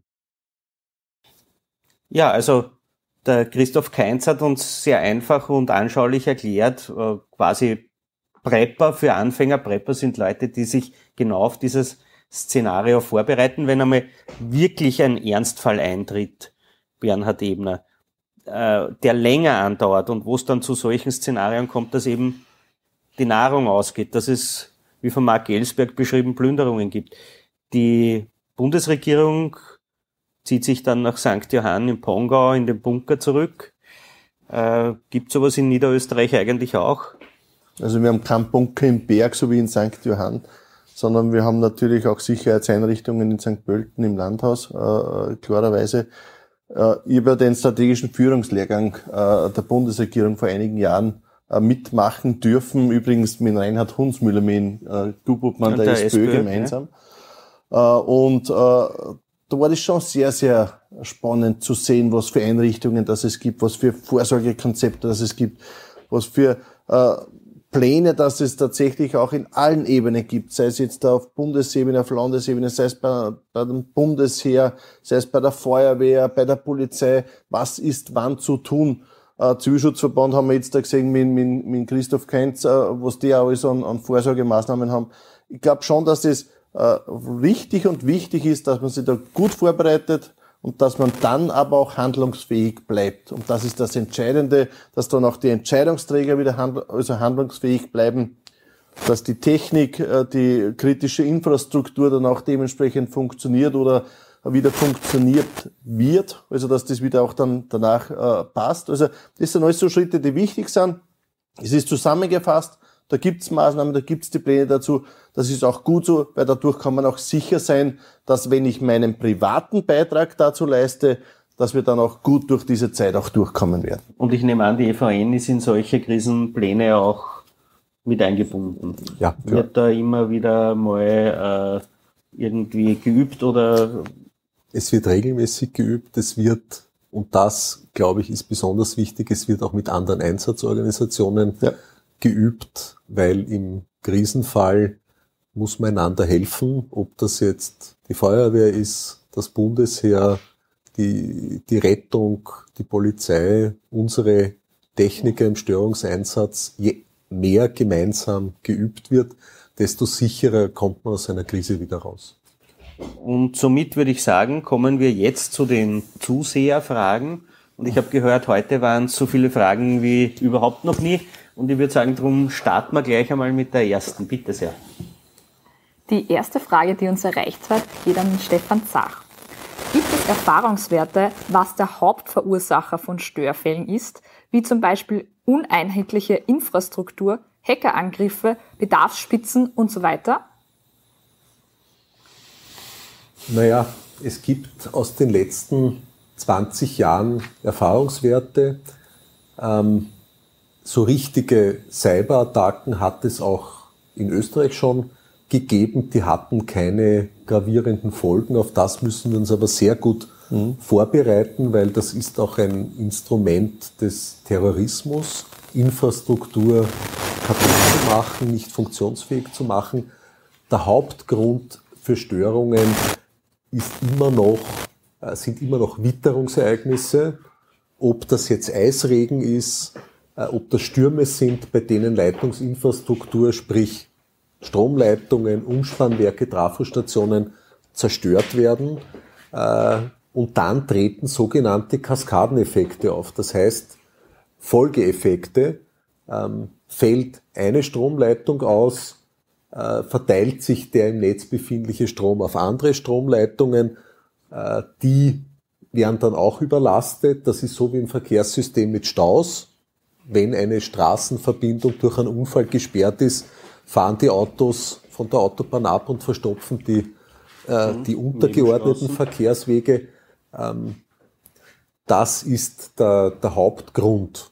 Ja. Äh, in Italien war es die Überlastung einer Trans 2006 war das, wie der italienische Stiefel sehr lange finster war. Ähm, das war, da ist eine Transportleitung von der Schweiz nach Italien kaputt geworden und das Zusammenspiel der Netzbetreiber in Italien hat dann nicht gut funktioniert und dazu ist es zu Folgeeffekten gekommen und zu einem Totalzusammenbruch des Energiesystems. Ähm, dann 2003 gab es in Deutschland, ich glaube, das war Das Schiff war 2003, das? das Schiff, das eine Stromleitung äh, abgerissen hat, zerstört hat. Das hat auch zu Folgeeffekten geführt. Das war menschliches Versagen, äh, wenn man so will. Und Wo in diese, Slowenien das mit dem Eisregen einmal vor ein paar Ja. Jahren auch, wo Ja, ja. Niederösterreich ja auch Hilf, Hilfe Wo die Feuerwehren hat, äh, Ja. dort äh, wo die geholfen haben. Strommasten umgefallen Also. Naturereignisse, Also, ja, ja. da haben die Feuerwehren von uns Ja. so große Notstromaggregate Genau. bekommen, die für Niederösterreich bestimmt sind und wenn hier nichts ist, auch in Mhm. anderen Regionen eingesetzt werden können. Diese Frequenzstörung, die wir jetzt am 8. Jänner erlebt haben, äh, das ist was Ungewöhnliches. Das ist nicht der, der Regelfall. Das ist eigentlich eine schlechte Balance im Energiesystem zwischen Erzeugung und Verbrauch. Also es gibt die internen Effekte, die aufgrund der Physik des Ja. Netzes passieren und es gibt externe Effekte wie Naturgewalten, Genau. Unfälle oder Terrorismus. Und man braucht ja nur zurückdenken, ist gar nicht so lange her. Es hat ja in Niederösterreich einmal in Ebergassing einen Anschlag auf Ja, eine ja, ja. 380 kV-Leitung, Genau. glaube ich, war das gegeben. Der ist halt für den Terroristen letal ausgegangen und zum Mhm. Glück für Stromnetz nicht. Aber auch das ist jederzeit an neuralgischen Punkten äh, eine Gefahr, dass sowas eintritt. Ja, und so eine Frequenzstörung wie am 8. Jänner hatten wir auch vor eineinhalb Jahren im europäischen Stromnetz. Äh, Die war weniger spektakulär, die war eher lustig, weil man draufgekommen ist, dass plötzlich alle Funkuhren in Europa um sechs Minuten nachgegangen sind. Und da ist man dann draufgekommen, dass ein großes Kohlekraftwerk im Kosovo überraschend und ungeplant seinen Betrieb eingestellt hat, das aber niemandem gesagt hat, weil der serbische Stromnetzbetreiber von dort Strom gekauft hat, ihn aber nicht bezahlt hat. Dann haben sie das Kraftwerk abgestellt und das hat dazu geführt, zu ähnlichen Effekten wie jetzt am 8. Mhm. Jänner. Es hat Frequenzschwankungen gegeben. Da schalt, also bei so einer Frequenzschwankung, das österreichische Stromnetz funktioniert mit 50 Hertz. Äh, das ist quasi der, der Takt, in dem der Strom transportiert wird. Wenn es da geringfügige Abweichungen gibt, macht's nichts. Also zwischen 49,8 und 50,2 Hertz ist die Bandbreite, in dem das Netz das aushält. Bei weniger oder mehr, also bei niedriger oder höherer Frequenz, schalten sich vollautomatisch die ersten sensiblen großen Maschinen äh, von den Netzen weg. Ja, zum Beispiel die Papierindustrie in Niederösterreich hat am 8. Jänner große Probleme gehabt, mhm. weil die haben sehr empfindliche große Produktionsmaschinen, die auf Frequenz reagieren. Mhm. Und da kannst du überhaupt nicht eingreifen. Wenn das unter 49,8 geht, schaltet sich die Maschine ab, verbraucht gar keinen Strom mehr, weil sie sonst kaputt wird. Mhm. Und wenn sich viele abschalten, dann kommt eine völlige Disbalance ins System. Mhm. Also in dem Fall, an den kann ich mich erinnern, meine Uhr am Ofen ist da genau. nachgegangen, war eine nicht bezahlte Stromrechnung im Kosovo quasi die Richtig. Ursache. Also für, als Antwort auf die Frage, es gibt viele Ursachen. Bitte die nächste Frage. Die nächste Frage richtet sich abermals an Stefan Zach und lautet, gibt es Regionen in Österreich, in denen die Wahrscheinlichkeit eines Blackouts höher ist? Nein, das österreichische Stromnetz ist generell in einem wirklich sehr, sehr guten Zustand. Die Netzbetreiber schauen drauf, dass das so ist. Ähm, wenn wir jetzt von der Häufigkeit von Stromausfällen sprechen, jetzt nicht unbedingt von einem großen Blackout, ähm, dann sind es natürlich die gebirgigen Regionen und die Streusiedlungsgebiete, in denen es bei extremen Witterungsereignissen mhm. öfter zu Störungen kommt in den Ballungsräumen äh, können unsere Netztechniker von der Netz Niederösterreich äh, durch Umschaltung den Strom sehr rasch wieder in, Haushalt, in alle Haushalte bringen. Nur in den Bereichen, wo unmittelbar von der Trafostation weg die Leitungen durch umstürzende Bäume äh, zerstört sind, dort kann es dann schon recht lange dauern, bis es wieder Strom gibt. Und weil der Bernhard eben das vorher angesprochen hat, äh, es gibt in Niederösterreich sehr viele engagierte und kluge Landwirte. Du hast die Viehzucht ja. angesprochen, Milchproduktion. Viele haben Notstromaggregate. Mhm. Gemeinschaften, auch Notstrom Gemeinschaften, Gemeinschaften, das ist total sinnvoll, ja. weil es kann immer was passieren. Ähm, man muss auch zusammenhelfen. Das hat vorher noch gefehlt beim Thema Blackout. Die Gemeinschaft äh, das sich umeinander kümmern ist ein ganz wichtiger Aspekt. Ganz Nicht nur um die eigenen älteren Verwandten, um gebrechliche Menschen. Ähm, das ist eine wichtige Geschichte. In Niederösterreich haben wir einen Großteil unseres Stromnetzes verkabelt. Also Sie, unterirdisch ja, mittlerweile, die Sie werden verschwunden, den, die klassischen Überlandleitungen. Genau, man weit. sieht kaum noch mhm. in den Ortsgebieten äh, Stromleitungen mhm auf den Dächern mhm. oder in den Straßen. Das kennt man aus anderen Ländern. Bei uns gibt es das nicht.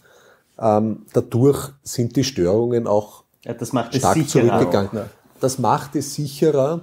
Äh, in man den kommt aber schlechter dazu wahrscheinlich, man kommt dann schlechter dazu zum ja. Reparieren, weil man aufgraben muss. Ja. Weil man eines schon auch sagen muss, gerade die VN, also jetzt nicht nur, weil der Stefan heute so sitzt, sondern die EVN ist halt auch bei Störungen extrem schnell. Also das hört man immer mal als mhm, Feedback und stimmt, da gibt's ja. da auch die Zahlen dazu, wo man, wo man feststellt, also da sind wir Spitzenreiter. Also wenn was passiert, dann wird möglichst rasch auch seitens der EVN ja auch geschaut, dass, dass der, der Fall wieder behoben ist. Also ich kenne das aus von einem Freund von mir, wo was passiert ist und da war innerhalb kürzester Zeit war der Schaden auch wieder behoben. Also ich glaube, da da sind wir auch froh, dass wir so einen tollen Anbieter haben. Kann ich aus eigener Erfahrung bestätigen. Also Orte, zwei Gebiete, um auf die Frage einzugehen, was vielleicht ein bisschen gefährlicher ist, dort wo nur Überlandleitungen, ja. die klassischen ähm, Freiluftleitungen sind und dort wo die Wien Energieversorgung, nein, das haben wir jetzt nicht Nächste Frage, Nächste Frage bitte. bitte. Die Frage äh, richtet sich an Bernhard Ebner. Sie haben angesprochen, was man im Fall der Fälle alles zu Hause haben sollte. Ist es eigentlich sinnvoll, sich ein Notstromaggregat anzuschaffen? Also wir haben es ja beim Christoph Keinz jetzt da sehr deutlich gesehen, der hat einen ganzen Bauchladen quasi auch präsentiert, was gescheit ist, was man Versorgung an Lebensmittelversorgung auch daheim haben sollte. Äh, Notstromaggregat ist natürlich sinnvoll. Also ich glaube schon, dass das gescheit ist, vielleicht nicht jeder Haushalt für sich selbst, sondern auch in, in der Gemeinschaft, sondern dass man sich mit der Nachbarn ein wenig abredet und sagt, mhm. du war gescheit, wollen wir miteinander ans anschaffen. Also wir haben bei uns einen Verein, wo wir über diesen Verein das angeschafft haben, wo wir gesagt haben, okay, wir brauchen es ab und zu im, im Jahreskreis und dadurch machen wir das einmal. Entscheidend ist natürlich auch beim Notstromaggregat, es nutzt nichts, wenn man kein Diesel oder kein Benzin daheim hat. Also auch das muss man bevorraten und da muss man damit aufpassen, dass es nicht schlecht wird, also dass es nicht kaputt wird. Aber trotzdem, ein Notstromaggregat, ich glaube, es ist sinnvoll. Ich glaube, das, das hilft, äh, dass man über die Runden kommt und da oder dort dann auch sich, sich aushelfen kann. Ja. Aber man muss es regelmäßig testen. Und genau, warten und testen. Das ist ganz entscheidend. Also nicht nur äh, daheim haben und dann zwei Jahre im Köller stehen haben und dann glauben ich starte und das rennt weg, sondern dann habe ich richtig ein Thema, weil dann muss ich noch mal drum zangeln. Auch. Äh, du hast vorher gesagt, äh, wir haben der Feuerwehr Aggregate gegeben, die eigentlich für Niederösterreich äh, gedacht mhm. waren, für den Eisregeneinsatz in Slowenien. Das heißt, die EVN hat auch Notstromaggregate, die sie im Notfall zur Verfügung stellen. Ja, wir haben Großaggregate, die für die Versorgung einer kleinen oder mittleren Stadtgemeinde geeignet sind. Das sind nicht die Dinge, die man sich in den Schuppen stellen kann, sondern das sind richtig große Fahrzeuge mit riesigen Anhängern, wo die drauf sind. Da haben wir der, die niederösterreichischen Freiwilligen Feuerwehren äh, einige zur Verfügung gestellt. Äh, die warten das auch für uns. Mhm. Und wir üben mit äh, den Freiwilligen Feuerwehren auch den Einsatz solcher Aggregate im Steuerungseinsatz, weil gerade bei extremen Witterungsereignissen äh, gehen unsere Leute mit den Feuerwehren in den Wald, wenn Schnee liegt, und Gefahr im Verzug ist, äh, schneidet uns oft die Feuerwehr den Weg frei und unsere Leute stellen die Stromversorgung wieder her. Das muss trainiert werden, das machen wir regelmäßig und haben da wirklich sehr, sehr gute Erfahrungen auch gemacht. Es gibt ja da auch einen Kataster von, von Stefan Bernkopf, welche Organisation hat welche Notfallausrüstung, damit man, wann wirklich Einsatz notwendig ist, schnell auch orientieren sich kann, wo gibt's was, wo steht was, damit man das auch dann dementsprechend einsetzen kann. Also ich höre. Beantwortung Notstromaggregat daheim, ja, vielleicht sogar mit Nachbarn gemeinsam, ja. um eine Leistung zu haben. ist natürlich auch eine Preisfrage. Und nicht ne? nur auf die Großen der EVN verlassen, äh, was aber auch da wäre, wenn es einmal wirklich... Wir tun, was wir können, damit der Strom schnell wieder überall ist, damit es wieder hell und warm ist in den Wohnungen. Äh, viele Leute haben die Möglichkeit nicht, weil wer in einer kleinen Wohnung wohnt, der kann sich kein Notstromaggregat mhm. aufstellen. Mhm. Ja, die sind ähm, wahrscheinlich für urbane Gebiete gedacht und weniger fürs flache Land, nehmen wir mal an. Was wir noch gar nicht angesprochen ja. haben, autark ist zum Beispiel ein Krankenhaus oder sowas, die sind ja, zu einem großen Teil autark, damit dort natürlich auch der Betrieb aufrechterhalten werden kann. St. Pölten hat jetzt da ein ja. neues Aggregat angeschafft, Beispiel, glaube ich, äh, ein größeres Was ja wichtig ist, die Wasserversorgung. Mal, ja. Mitten während der OP fällt der Strom aus und dann, dann stirbt der Patient, das geht ja nicht, sondern da muss schon eine Notversorgung auch gegeben sein. Bitte, die nächste Frage wartet. Eine weitere Frage an Stefan Zach. Können Stromnetze so geschalten werden, dass ich im Falle eines Blackouts meinem erzeugten PV-Strom an eine Energiegemeinschaft weiterleiten kann, dies sollte ja in einiger Zeit auch so möglich sein, dass ich meinem Nachbarn Strom verkaufe. Also smarte Netze, die dezentral gleich einspeisen und also Stromgemeinschaften mhm. quasi so in den Ja, Richtung. grundsätzlich äh, gilt das, was, was ich vorher gesagt habe, äh, egal ob eine PV-Anlage auf einem Hausdach montiert ist und nur einen Haushalt versorgt oder ob es sich künftig um eine größere Anlage handelt, von der aus mehrere äh, Häuser, Bauernhöfe oder Betriebe äh, versorgt werden, gilt das Gleiche. Wenn das Stromnetz nicht bespannt ist, wenn ein Blackout ist, ähm, dann kann man Strom nur aus einer Batterie, aus einem Batteriespeicher in Haushalte bringen, wenn eine Energiegemeinschaft ähm, Strom in einer, in einer PV-Anlage erzeugt, in einer Batterie einspeichert, in der Batterie etwas drinnen ist äh, und einen gescheiten Elektriker hat, dann kann man auch, äh, wenn im ganzen Stromnetz kein Strom ist, kann man äh, einzelne Haushalte versorgen. So Aber das Kosten. ist sehr Mhm. kompliziert. Ja. Das ist wei- das ist wirklich recht kompliziert. Und kostenintensiv, glaube ich. Ja. Es kostet was, aber man hat natürlich auch einen großen Vorteil. Ja? Also viele Menschen haben große Angst vor einem Blackout und vielen Leuten ist das auch etwas wert. Es gibt auch Leute, die unbedingt Strom brauchen. Wenn ich an die vielen kranken Menschen denke, die zu Hause äh, liegen, zum Teil Dialyse, äh, mobile Dialysegeräte haben. Also wenn es da keinen Strom gibt, das ist wirklich eine Katastrophe. Das ist von den Folgen her schlimmer als das, was wir in der Pandemie äh, bislang erlebt haben. Ich möchte aber jetzt niemandem eine, Also eine zusätzliche Angst machen. Nein, aber Es ist unwahrscheinlich, dass so ein Blackout kommt. Es ist nicht ausgeschlossen und wir haben wirklich viele Möglichkeiten, äh, etwas äh, zu unternehmen, damit danach rasch wieder Strom da ist. Der Fragesteller, das ist so ein bisschen in diese Smart, äh, Ja. äh, Smart Meter Diskussion hineingegangen. Also ich habe eine Produktion am Dach, der Nachbar nicht, ich verkaufe ihm den Strom jetzt einfach über die Großen. So ganz einfach ist es im Blackout-Fall dann nicht. Es ist, solange das Netz unter Spannung steht, kann man da mathematisch, sagen wir es einmal so, das, Das gegenrechnen. Jetzt, ja, das ist ein wirklich komplexes Thema und ich bin auch kein Techniker. äh, ich möchte nur sagen, äh, zum Netzwiederaufbau sind Photovoltaikanlagen nicht geeignet. Leider. Schön wär's, ist aber nicht so. Ähm, wir müssen auch in unseren Netzen beim Netzwiederaufbau diese Anlagen wegschalten.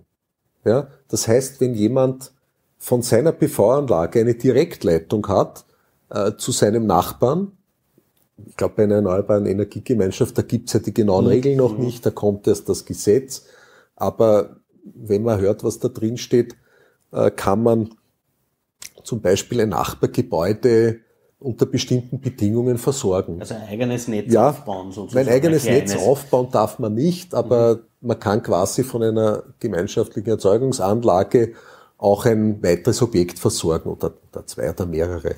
Äh, wenn das nicht über das öffentliche Netz passiert, kann das funktionieren. Äh, Im öffentlichen Netz machen äh, Windkraftwerke und Photovoltaikanlagen, äh, die sind nicht dienlich für den Netzwiederaufbau. Äh, die Windparks werden, müssen voraussichtlich beim Umspannwerk abgeschalten werden, weil die Produktion nicht gleichmäßig ist. Das schwankt halt. Und beim, das ist normalerweise super. Wind und Sonne sind super. Wir bauen selber wahnsinnig viel Windradeln. Aber und nur für den. Spezialfall des Für den Aufbauens. Spezialfall des ist ein Aufbaus Problem. ist ein Problem.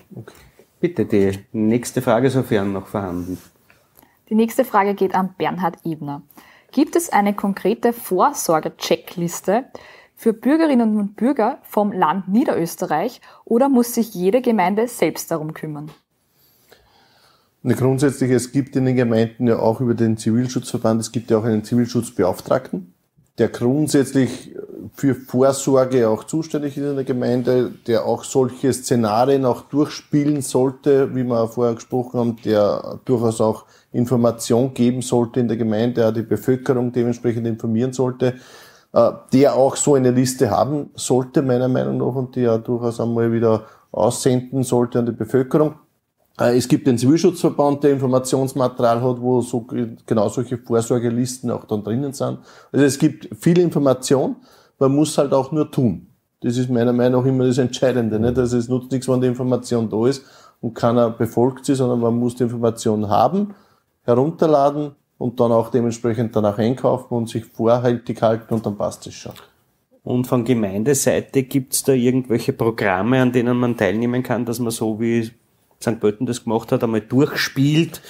Äh, Es ist vorher angesprochen worden, die Vernetzung, was ja ganz wichtig ist. Und es gibt immer wieder solche Tests, Probeläufe auch in Gemeinden, wie St. Pöltener zum Beispiel auch gemacht hat, wo dann auch die Feuerwehr mit dabei ist, wo die Rettung dabei ist, wo alle auch zusammen helfen und schauen, wie könnte so ein Szenario dann auch ablaufen. Ja, das aber, das, aber dass man den Gemeinden mit dem Know-how quasi zur Seite steht, glaube ich. Wie gesagt, der Zivilschutzverband, der Zivilschutzverband ist da der erste Ansprechpartner, weil das ist genau das ist die Kernaufgabe des Zivilschutzverbandes. Mhm der Zivilschutzverband ist nicht dazu da, dass er, wenn die, wenn die ich sage einmal, die, die, die Katastrophe eingetreten ist, sondern die sind davor, dazu da, davor zu schauen, dass es die Vorsorge gibt. Also wenn Sie Und das machen sie perfekt, muss man auch sagen. Also gerade in Niederösterreich, äh, Christoph Kent, sein, sein Team, äh, die sind da einfach auch perfekt, was das betrifft. Man muss eben, auch hier gilt das Gleiche, man muss es auch nutzen und auch dementsprechend auch äh, verwenden. Also nachdem uns ja viele Gemeindevertreter zuschauen, Zivilschutzverband anrufen und genau. der arbeitet dann mit einem genau. gemeinsam so ein Szenario einmal aus. Ja. Bitte, ich nehme an, es gibt noch Fragen. Genau. Eine weitere an Stefan Zach. Wie viel Strom erzeugt eine Photovoltaikanlage?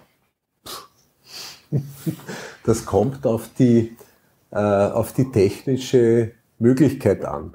Äh, eine normale Photovoltaikanlage auf einem Hausdach eines Durchschnittshauses in Niederösterreich hat so zwischen drei und fünf Kilowatt Spitzenleistung äh, und, jen, und dann kommt es darauf an, gibt es eine Südorientierung oder eine Ost-West-Orientierung. Äh, die Sonne, also wir gehen davon aus, dass im Jahr in etwa 1000 bis 1100 sogenannte Volllaststunden zusammenkommen. Das Jahr hat 8760 Stunden. Die Photovoltaik liefert Strom in voller Leistung 1100 Stunden im Jahr. Im Vergleich dazu der Wind liegt beim Doppelten. Mhm. Ähm, die Wasserkraft liegt bei etwa 4.500 bis 5.000 Stunden. Ähm, das ist jetzt keine, keine Wertung, sondern das ist einfach so. Wir sind kein klassisches Sonnenland. Das heißt, so eine durchschnittliche Anlage mit 5 Kilowatt liefert 5000, 5500 Kilowattstunden in einem sonnigen Jahr. Im Juli und August zum Mittag viel mehr als der Haushalt braucht. Da wird der Überschuss dann im Regelfall in unser Netz eingespeist oder in eine Batterie im Keller. Da ist keiner zu Hause, es gibt kaum einen Verbrauch und die Ränder voll lassen. Aber ne? das kann man sich, das kann man gut optimieren und dabei kann man auch wirklich viel Geld sparen weil jede Kilowattstunde, die, die ich am Tag... Timen, dass genau, das Mittag anspringt. Ganz genau. Mhm. Also das, da gibt's Möglichkeiten und das kann man mit Intelligenz wirklich super machen, ohne dass man jetzt sehr viel an Lebensqualität und Komfort verliert. Und wie viel so eine Solaranlage liefert, ist ja auch vom Alter abhängig. Ich habe mir ja. jetzt mhm. schlau gemacht, weil man selber eine besorgen wollte. Die haben jetzt ein Vielfaches der Leistung pro so einem Panel. Also ja. wenn man da jetzt, mhm. sagen wir, sechs Paneele oder zehn Paneele auf sein Dach hat, mhm. äh, kriegt man mit einer modernen Anlage ein Vielfaches raus als mit ja, einer Anlage noch vor fünf Jahren oder ja, also von der, noch länger. Von, genau, von der Strommenge äh, reicht es eigentlich für diesen Haushalt wahrscheinlich weil der Durchschnittshaushalt, das ist allerdings nicht das Haus, sondern die Wohnung mit mhm. 60, 70 Quadratmeter und einer durchschnittlichen Ausstattung braucht im Jahr vielleicht 3500 Kilowattstunden. Mit so einer Photovoltaikanlage mit 5 Kilowatt kann man 5000 erzeugen, aber man erzeugt, erzeugt sie nicht unbedingt dann, wenn man sie braucht und man kriegt für die Einspeisung ins Netz äh, vielleicht 5 Cent. Zahlt, ja. Und man spart sich aber für jede Kilowattstunde, die man gleichzeitig am Dach erzeugt und gleichzeitig verbraucht, spart man sich 17, 18 Cent. Mhm. Also jeder sollte überlegen, der die Möglichkeit hat und das Glück, dass er Haus- oder Garagendach hat, die Kraft der Sonne auch zu nutzen. Mhm. Und vielleicht, wenn sie schon älter ist, neue Paneele einfach auszutauschen, die Technik. Äh, vielleicht hat er damals schon einen größeren ja. Wechselrichter gekauft also gerade in dem Bereich, glaube ich, ist die Technik etwas, was mhm. extrem schnell da zur ja. Zeit arbeitet. Da wird auch geforscht, geforscht, geforscht. Also da passiert ja extrem viel auf diesem Gebiet. Und ja, die, mein Nachbar zum Beispiel hat jetzt da Paneele, die hat am Gartenzaun montiert. Mhm. Und die können von beiden Seiten auch bestrahlt werden. Das heißt auch die, auch das, was vom Haus reflektiert wird, quasi kann dann auch genutzt werden. Also da gibt es schon wirklich tolle Systeme ja, und eben, wie, wie du richtig sagst, die, die Wirkungsgrade steigen so enorm bei den Sachen. Also einsteigen, das zu nutzen, ist sicher gescheit. Und ist vielleicht ein guter Tipp, weil der Elektriker, der mich beraten hat, hat gesagt, minder kleinen größeren Wechselrichter, der ist jetzt in der Anschaffung momentan so ein bisschen teurer, aber du kannst in ein paar Jahren, wenn die Paneele noch besser sind, einfach nur die Paneele austauschen und brauchst die ganze Technik dahinter nicht mhm. neu machen. Mhm. Also mhm. könnte man auch gleich darauf schauen, dass diese Entwicklung, die sich da abzeichnet, vielleicht auch schon vorweggenommen wird. Wir haben noch Fragen. Eine weitere Frage an Stefan Zach. Ist es aus Sicht des Netzbetreibers möglich, kleine Ortschaften mit einem gemeinsam angeschafften Notstromaggregat über das Ortsnetz zu versorgen? Das ist grundsätzlich technisch möglich, aber das ist schon die Aufgabe eines Netzbetreibers, äh, für die Versorgung im Ortsnetz zu sorgen. Das ist eine wirkliche Spezialistenarbeit äh, und die sollte man auch Spezialisten überlassen. Mhm. Der Umgang mit Strom ist darüber hinaus, es ist zwar ein wirkliches Komfortprodukt, aus dem Leben nicht mehr wegdenkbar, aber der Umgang mit Strom ist auch gefährlich. Und das sollte man wirklich Profis überlassen. Und es ist ja so ein bisschen eine Denke, wie es ganz am Anfang der Elektrifizierung war, wo jeder Ort sein eigenes kleines Kraftwerk hatte, das betrieben hat, und die waren aber untereinander nicht vernetzt. Ja, aber das ist eine, das hat doch einen sehr schönen Aspekt, dieses Regionale. Mhm. Das ist ja etwas, das heute in unserer Gesellschaft total wichtig mhm. ist. Und diese kleinen Kraftwerke in den Regionen, ob das Wasserkraftwerke sind, an der Ibs, am Kamp, an anderen Flüssen in Niederösterreich oder auch größere Photovoltaikanlagen. Das ist ja etwas, wo man sich denkt, das ist schön, dass die Menschen, die dort wohnen, den Strom aus der Region auch konsumieren können. Entscheidend ist aber, dass man diese Kraftwerke dann auch instand hält. Ja dass man die auch dann immer wieder auch wartet, dass die auch dann immer wieder auf dem Wirkungsgrad verbessert werden. Drum auch Windkraft zum Beispiel, Repowering, ich glaube aber die Wasserkraftwerke, was die EVN eh tut, wo immer wieder geschaut wird, dass man dort auch erneuert, dass man dort auch, auch Wirkungsgrade erhöht. Also ich glaube, da ist schon vieles drinnen, um eben auch da noch besser und noch effizienter zu werden. Wir ja. überlegen uns auch, weil wir eben ganz stark merken, dass es vielen Menschen wichtig ist, dass sie ein Naturprodukt aus ihrer Region auch beim Strom konsumieren können. Wir denken da sehr intensiv nach, was wir mit unseren alten oder neuen Kleinwasserkraftwerken machen, die übers nächste Umspannwerk die naheliegenden, die nahegelegenen Ortschaften mit Naturstrom versorgen. Und da können wir uns sehr gut vorstellen, wenn so ein Kraftwerk in die Jahre kommt, wir es ertüchtigen, wollen äh, es in der Leistung steigern, dass wir das auch in Form von Bürgerbeteiligungen mhm. machen, wo die Bürger auch die Möglichkeit haben, quasi Anteile an dieser mhm. Erzeugungsanlage zu erwerben und damit auch äh, eigentlich ihren eigenen Strom aus mhm. der Region mhm. zu fördern und zu konsumieren. Ich glaube, bei der Photovoltaik haben wir das jetzt ja gemacht und das hat super funktioniert. Ja. Meine Damen und Herren, es ist kurz vor 19.30 Ich will Ihnen die Zeit im Bild nicht rauben. Deswegen bedanke ich mich fürs Zusehen. Bei den Herren bedanke ich mich für die Diskussion und wir sehen einander wieder, wenn es wieder heißt Politik und. Und bis dahin auf Wiedersehen und bleiben Sie gesund. Wiederschauen.